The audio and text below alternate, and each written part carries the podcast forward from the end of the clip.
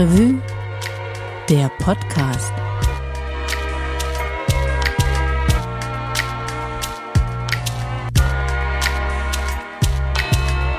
Ja, hi und herzlich willkommen. Ich bin Christian Wertschulte und ihr hört den Stadtrevue Podcast.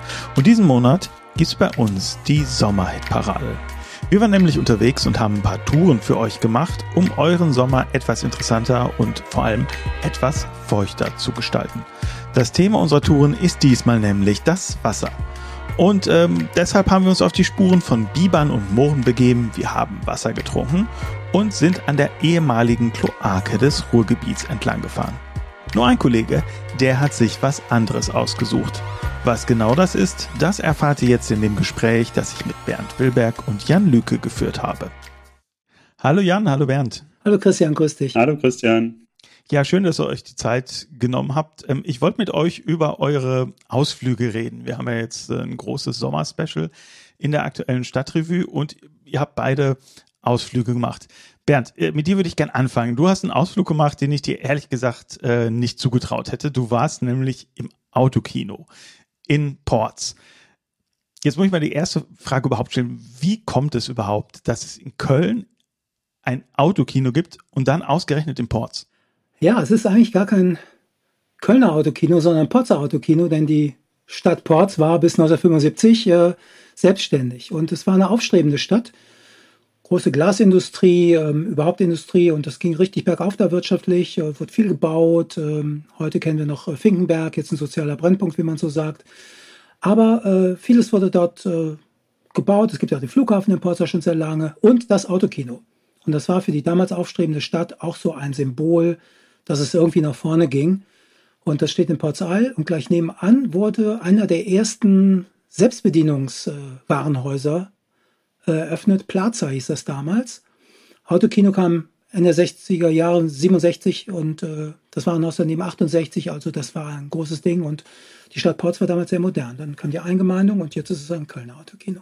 Okay, und das war einfach damals ein Zeichen vom Fortschritt, Autokino, weil das auch diesen coolen US-Kram hatte wahrscheinlich, ne? also diese ganzen Assoziationen, die man so hat äh, zum Autokino. Gut, jetzt würde mich mal interessieren, was für Filme laufen denn eigentlich im Autokino? Was habt ihr euch denn angeguckt? Da laufen Blockbuster, äh, viel so Action-Kram. Ich bin jetzt kein Filmexperte, aber gehe schon mal häufiger ins Kino. Aber alles Sachen, die ich mir jetzt nicht unbedingt angucken würde. Aber das ist ja dann vielleicht auch mal interessant, äh, sowas zu schauen. Wir haben Fast and Furious geguckt. Ich glaube, die zehnte Folge dieser Reihe und äh, witzigerweise geht es da ja auch sehr viel um Autos, also Autoverfolgungsjagden und ziemlich viel, ziemlich viele Unfälle und äh, nicht gerade rücksichtsvolles äh, Fahrverhalten, würde ich mal sagen. Es ist fast so ein Ausflug quasi in die Vergangenheit, ne, wo man irgendwie mit Autostunts noch was loggen konnte. Dann sitzt man im Auto, im Autokino. Ähm, wie läuft denn das ab, irgendwie so, so ein Autokino-Besuch? Was, was macht man da eigentlich? Also wie, wie, wie, wie ist das mit dem Ton? Wie kriegt man das Essen? Äh, ja, weiß ich nicht, beschweren sich die Leute, wenn man zu laut ist im Auto? Wie ist das in so einem Autokino? Ja, ich war ja nicht nur im Autokino und habe Autofilm geguckt, sondern ich war mit dem Autoexperten da, der mich äh, chauffiert hat. Das heißt, ich war rundum versorgt mit Autoinfos und äh, Autostimmung. Es ist folgendermaßen, man kann das natürlich heutzutage alles schön online buchen, das haben wir dann auch gemacht. Da kann man sogar vorher noch sein Fastfood äh, ordern, das kriegt man dann, wenn man will, sofort. Hat dann so QR-Code auf dem Handy und fährt dann da rein und äh, ja, wenn man ankommt, stehen da schon ein paar Autos im Stau. Die wollen natürlich alle rein. Und äh, so auch wir dann. Und äh, da kommen wir mit den Leuten in Gespräch, ins Gespräch. Und das sind alles begeisterte Autofahrerinnen, Autofahrer nehme ich mal an, aber auch Leute, die gerne ins Autokino gehen. Und ähm, ja, man sitzt dann da an der Karre und guckt auf diese riesige Betonleinwand. Und der Ton, der kommt äh, aus dem Radio. Das ist eine UKW-Frequenz. Die schaltet man da ein, es funktioniert wunderbar und äh, dann dreht man ein bisschen da oder skippt und dann äh, hat man den Ton. Man kann sich aber auch nochmal ein Radio, ein ganz modernes, äh, ausleihen, stellt das dann in die Karre rein und hat dann wahrscheinlich noch einen besseren Sound. Und das ging alles wunderbar. Man ist also da sehr isoliert im Blech, ja. Ähm, hat den Vorteil, man kann miteinander quatschen, wenn der Film gerade langweilig ist. Und unser Film war ein bisschen langweilig über zweieinhalb Stunden. Und äh, zwischendurch kann man in eine Snackbar gehen. Die ist dann, genau wie du sagst, so aufgebaut wie so ein Diner, 50er Jahre, so kenne ich das aus Filmen, US-Style und äh, ja, konnte da sich ein Getränk holen oder noch einen Cheeseburger oder was man so braucht. Okay, jetzt ist es so, es droht quasi das Ende dieses Autokinos ähm, in Ports. Das hat jetzt, wenn ich richtig informiert bin, jetzt nicht so viel mit dem allgemeinen Trend Verbrennerverbot und sowas zu tun, sondern da gibt's andere Gründe. Kannst du mal ähm, erläutern, warum das jetzt vielleicht geschlossen wird? Ja, da gab es eine politische Auseinandersetzung, zuerst in Ports, aber dann noch im Kölner Stadtrat. Und zwar hat die insbesondere die Porzer CDU ähm, Beschwerden gehört von Bürgerinnen und Bürgern aus Ports, die gesagt haben, da ist zu viel Müll, da ist zu viel Lärm, zu viel Verkehr. Und das liegt aber nicht am Autokino selbst, sondern das liegt an den Märkten, die der Betreiber dort veranstaltet. Seit rund 40 Jahren schon. Also 40 Jahre gibt es dort einen Wochenmarkt und äh, Trödelmärkte. Die sind sehr beliebt, da kommen sehr viele Leute hin, mit und ohne Auto. Und ähm, insbesondere der Wochenmarkt, äh, muss man sagen, das Angebot ist jetzt qualitativ nicht so hochstehend, aber sehr günstig. Und es gibt halt ärmere Menschen, die genau das halt auch schätzen und deshalb dahin kommen. Und ähm, der Betreiber, das ist die ähm, DWJ GmbH aus Starnberg in Bayern, die auch noch vier andere Autokinos in Deutschland betreibt, die finanzieren sich über diese Märkte. Das heißt, das Autokino selbst rentiert sich eigentlich für die gar nicht. Die brauchen diese Wochenmärkte, um dann ähm, damit, ja, wie soll man sagen, das Autokino so ein bisschen quer zu finanzieren, so sagen sie es zumindest. Und dann ähm, hat man im hat die CDU dann in Ports aber festgestellt, dass A, dass sich da Leute angeblich beschweren und B, dass es überhaupt keine Genehmigung dafür gibt. Einfach vom Bebauungsplan her darf dort nicht äh, dieses Gewerbe stattfinden. Das tut es aber schon seit 40 Jahren und man wundert sich natürlich, dass das jetzt erst auffällt oder jetzt erst Leute stört. Trotzdem, seit März ist das Schluss. Es gibt nur noch das Autokino und wenn man dann in Starnberg bei der DWJ anruft, dann sagen die einem, also so wie es aussieht, ist am Ende vom Jahr Schluss, denn auch die Pacht die sie zahlen müssen, die sei sehr hoch und das würde sich nicht rentieren. So deren Darstellung. Und da wollen wir natürlich nochmal vor Jahresende hin. Ja, genau, das wäre jetzt meine letzte Frage gewesen. Würdest du sagen, ähm, nochmal schnell hin, bevor es geschlossen wird oder kann man auslassen? Es ist eine Geschmacks- oder eine Stilfrage, finde ich. Äh, und es gibt ja auch mittlerweile Leute, die sind sehr empfindlich, was äh, Verbrenner angeht. Zu Recht, muss man ja auch sagen. Oder manche Leute wie ich sind auch empfindlich, was Actionfilme angeht, die zu gewalttätig sind. Aber ähm, für mich hat es sich gelohnt. Also ich bin äh, in eine Welt eingedrungen, die ich so nie kennengelernt hätte, obwohl ich selber aus Ports komme.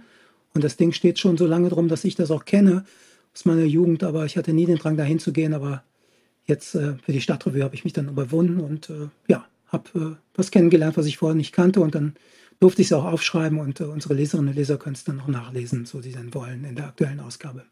Dürfte man denn überhaupt mit dem Fahrrad kommen? Ich denke mal schon, ja. Du kannst natürlich auch mit dem E-Auto kommen oder so. Also wird keiner was dagegen haben. Es geht nicht nur um Verbrenner, die dazu gucken. Aber die meisten Autos waren schon richtige Autoautos, sage ich mal die Frage ist ja auch, ob ein neues Auto überhaupt noch UKW hat oder ob die nur noch DAB Plus haben und dann, ähm, genau, dafür brauchst du dann so ein Kofferradio. Oder kannst du ja wahrscheinlich auch einfach mit einem kleinen äh, Kofferradio dich sozusagen so ein bisschen an den Rand setzen und dir den Film angucken. Ja, früher haben das Leute in Ports auch gemacht. Äh, die standen an den Böschungen da, an, also so ein großes versiegeltes Gelände mit der großen Betonleinwand. Böschung an der Seite mit Baumbestand und da standen Leute ähm, und haben sich den Film ohne Ton angeguckt früher. Macht heute aber auch keiner mehr. Streaming-Dienste sind wahrscheinlich bequemer. Würde ich auch so sehen. Apropos Bequemlichkeit. Äh, was ja sehr schön ist, mittlerweile, Jan, jetzt kommen wir zu dir, ist ja, dass man in Köln ähm, an manchen Orten Wasser zapfen kann. Also schönes Trinkwasser kommt da aus dem Boden. Äh, du hast für die aktuelle Stadtrevue diese Brunnen, diese Trinkwasserbrunnen besucht. Mich würde es erstmal interessieren, so wie kam es eigentlich dazu, dass die entstanden sind, diese Trinkwasserbrunnen? Ähm, ja, das ist eigentlich eine ganz äh, schöne Geschichte. Das äh, ist aus einer Bürgereingabe hervorgegangen. Äh, die äh, liegt schon eine ganze Weile zurück, ich glaube 2014.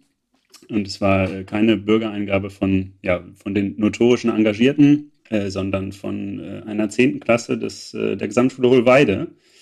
Und äh, dann drehte das Ganze so seine äh, Schleifen durch Politik und Verwaltung, ähm, inklusive eines Konzeptes, das die äh, Stadtverwaltung dann erarbeitet hat und äh, Pilotbrunnen, die die Rheinenergie, die die ähm, Brunnen heute dann auch betreibt, damals aufgestellt hat.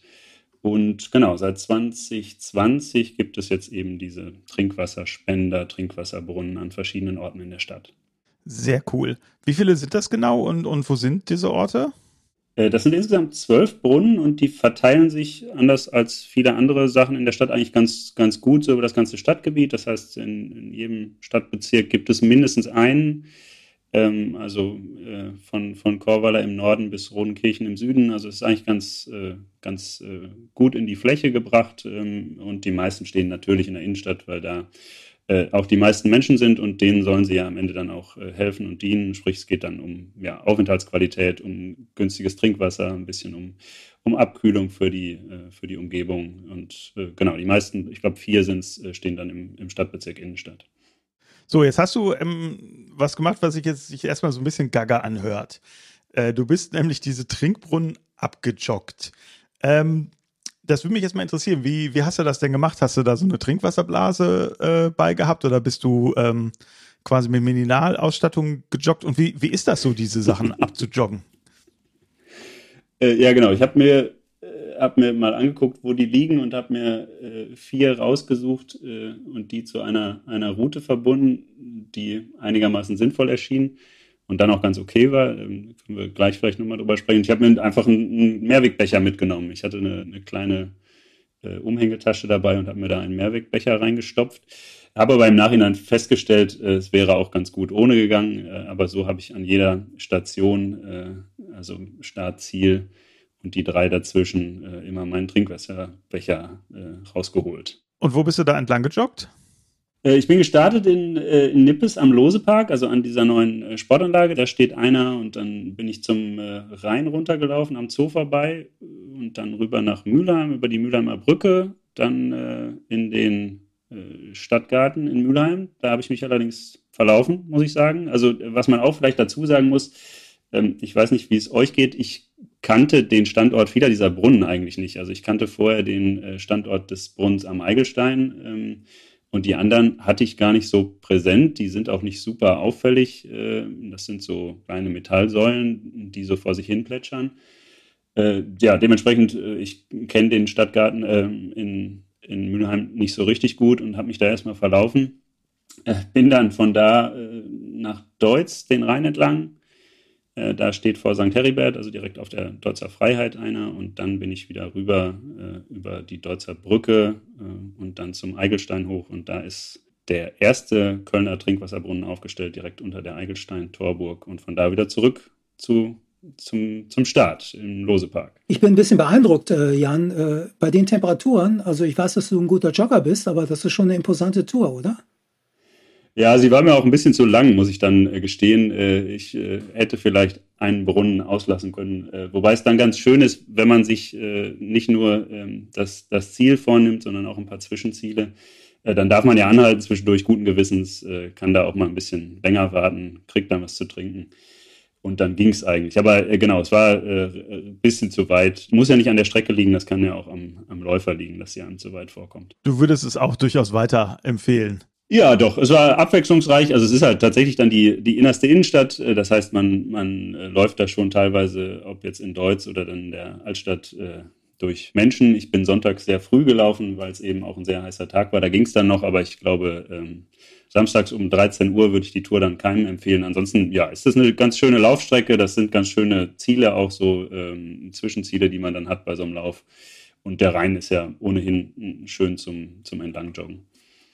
Ja, und Christian, du bist nicht gelaufen, sondern Fahrrad gefahren, habe ich gelesen. Und zwar von Duisburg nach äh, Bottrop. Ja, genau, entlang der Emscher. Also ich bin den sogenannten Emscher Kunstweg entlang gefahren, zum Teil. Also der geht noch sehr viel weiter ähm, bis nach Dortmund, quasi also wirklich einmal quer durchs Ruhrgebiet äh, von Osten nach Westen, beziehungsweise in meinem Fall jetzt von Westen nach Osten.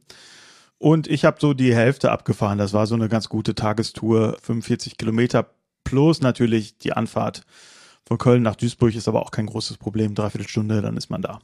Und äh, warum fährt man Fahrrad an der Emscher? Ja, weil die Emscher eigentlich ein ganz interessanter Fluss ist. Also es gibt ja den, den sehr berühmten Ruhrtalradweg, der von der Quelle der Ruhr äh, im Sauerland bis zur Mündung in den Rhein geht. Ähm, sehr bekannte Strecke, ist immer unglaublich überlaufen, auch am Wochenende.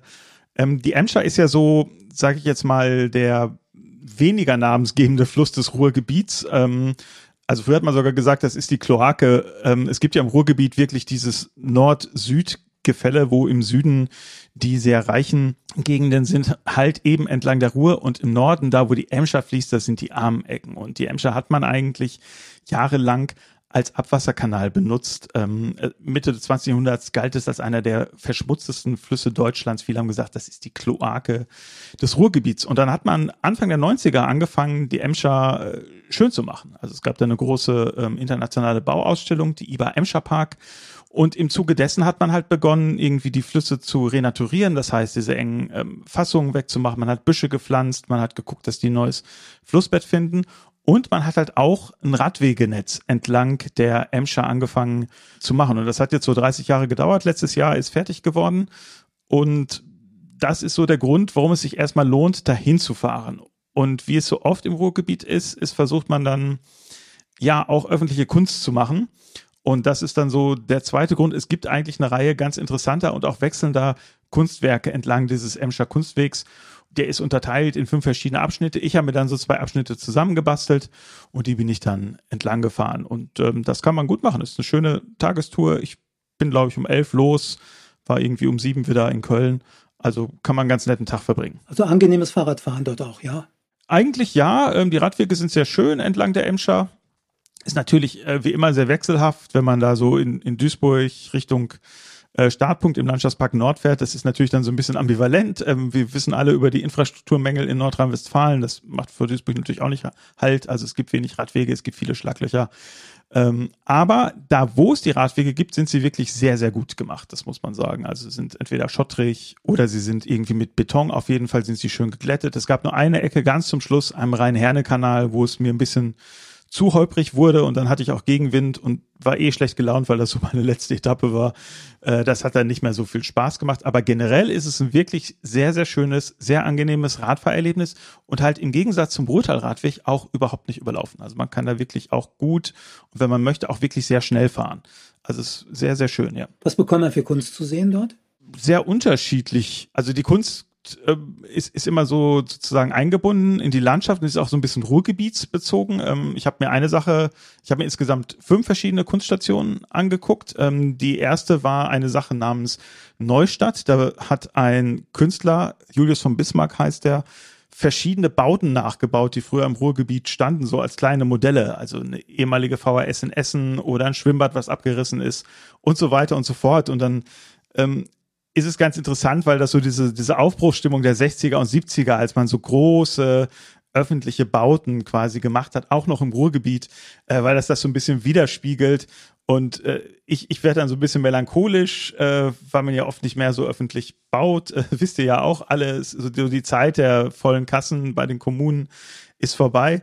Und dann waren aber so Kinder, die, die gingen dann so ganz spielerisch mit um. Und dann habe ich mich gefragt, ja, wie ist das jetzt für die? Die kennen ja überhaupt nicht mehr diese Zeit, wo jede Stadt ihr eigenes Hallenbad hatte und so. Also das war ganz, ganz anregend und hat auch nochmal so ein bisschen so den Wandel der Zeit quasi vor Augen geführt, ohne jetzt diese Klischees von äh, Industrieanlagen umnutzen und so weiter.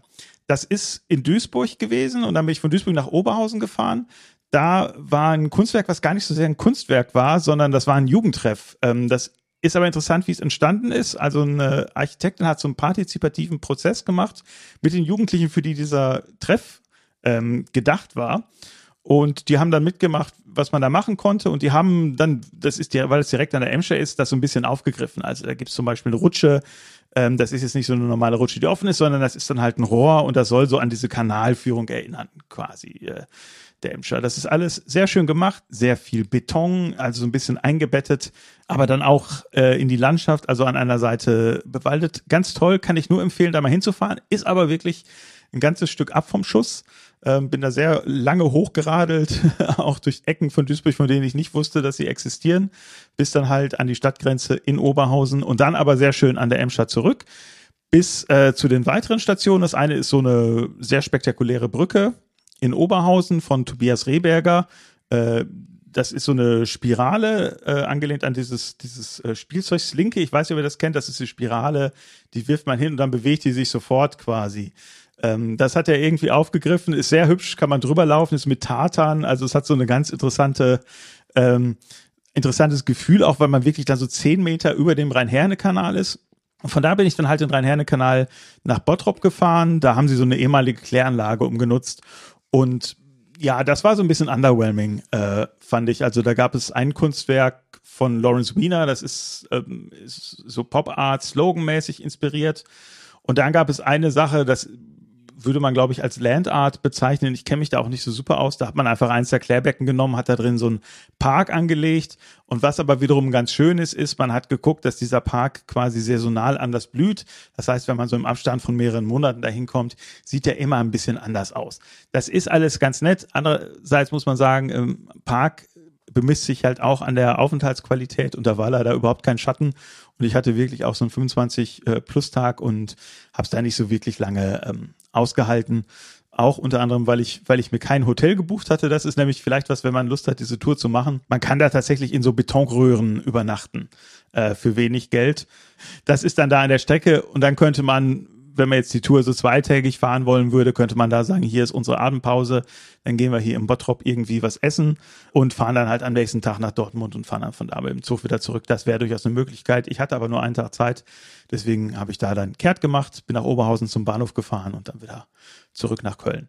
Und äh, was soll ich sagen? Also es hat sich auf jeden Fall gelohnt. Ähm, ist durchaus eine schöne Tour. Ich kann es allen mal empfehlen. Ich glaube aber, ist keine Tour, die man mit Kindern macht. Dafür ist sie dann doch ein Ticken zu lang. Gibt es Trinkbrunnen auf dem Weg?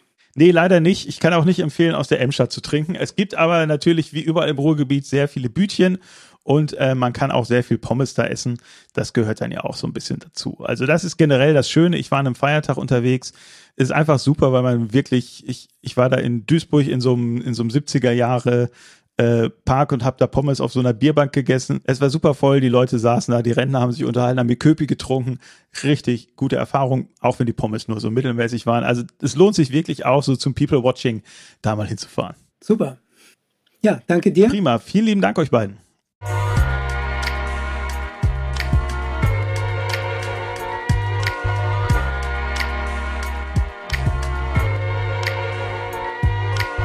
Ja, die genauen Routen könnt ihr in der aktuellen Stadtrevue nachlesen, natürlich inklusive Karten für eure eigene Tour.